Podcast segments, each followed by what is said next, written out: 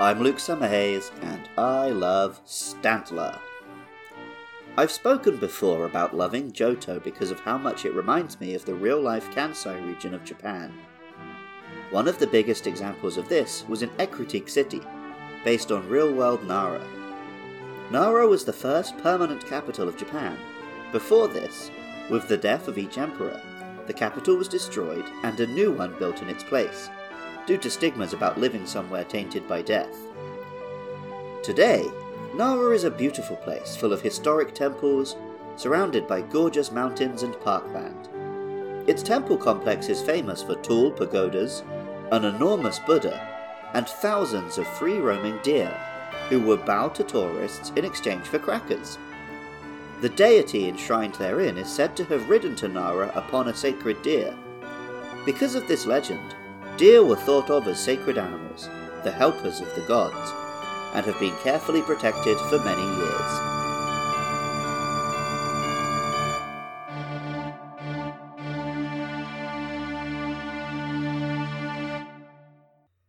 Naturally, then, Ecruteak City is full of Pokemon's own deer, Stantler.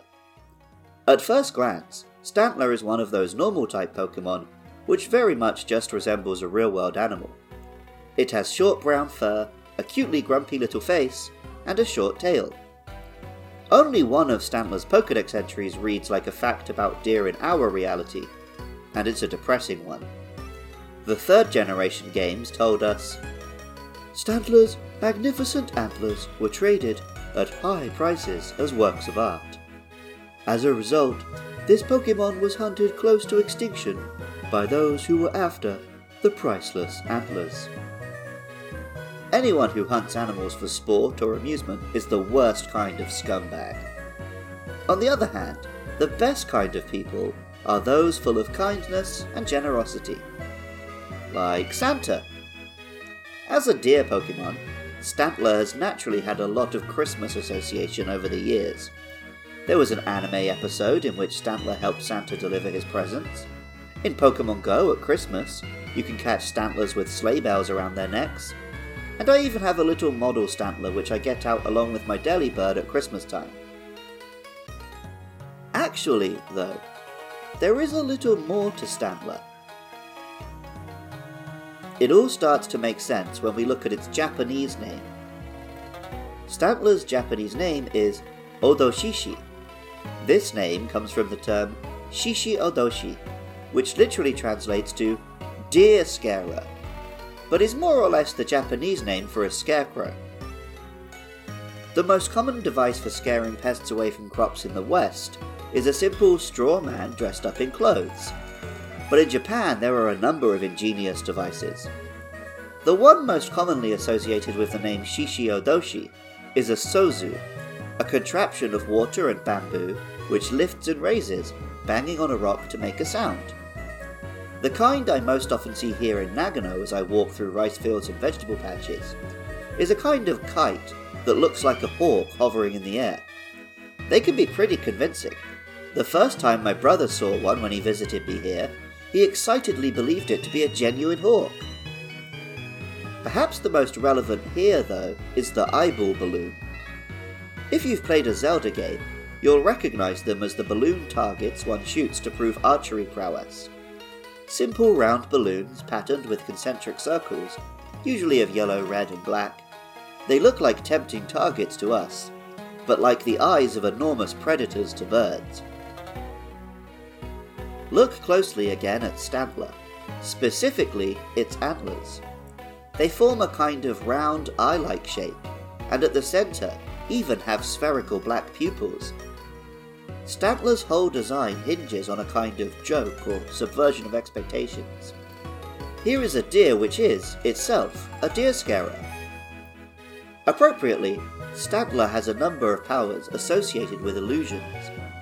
The Pokedex tells us things like The curved antlers subtly change the flow of air to create a strange space where reality is distorted.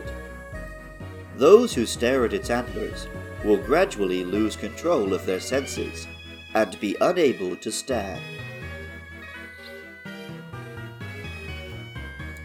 Stantler can learn a number of moves which, presumably, represent this power in the antlers, like Hypnosis and Confuse Ray.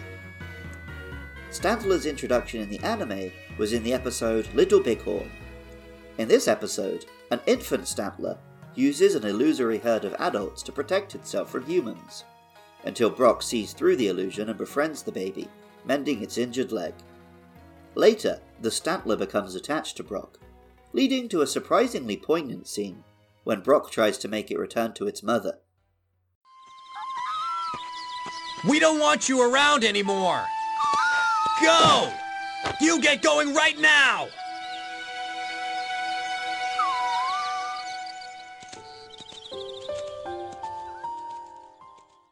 Stantler is one of those Pokemon which could easily be forgotten as just another normal type animal. Like all Pokemon, it's somebody out there's favourite. And, it turns out, with good reason. This is a Pokemon steeped in interesting history and lore. Music for Luke Loves Pokemon is by Jonathan Cromie. Artwork for the show is by Katie Groves. I like making this podcast, and I do it for my own amusement, but I lose money every month keeping it hosted online. If you want to support the show, and help me keep posting it online, please consider giving a dollar a month at patreon.com slash lukelovespkmn. In return, supporters can listen a week early. I like it when people get in touch. Contact the show on Twitter or Facebook at lukelovespkmn about any monster, past or present. Our next two episodes will be Smeargle and Miltank. Soon we'll be into Generation 2 legendaries, after which I may wrap up the Generation 8 monsters, and then in the new year it'll be onwards to Generation 3. Time flies. I love Stantler. And remember, I love you too.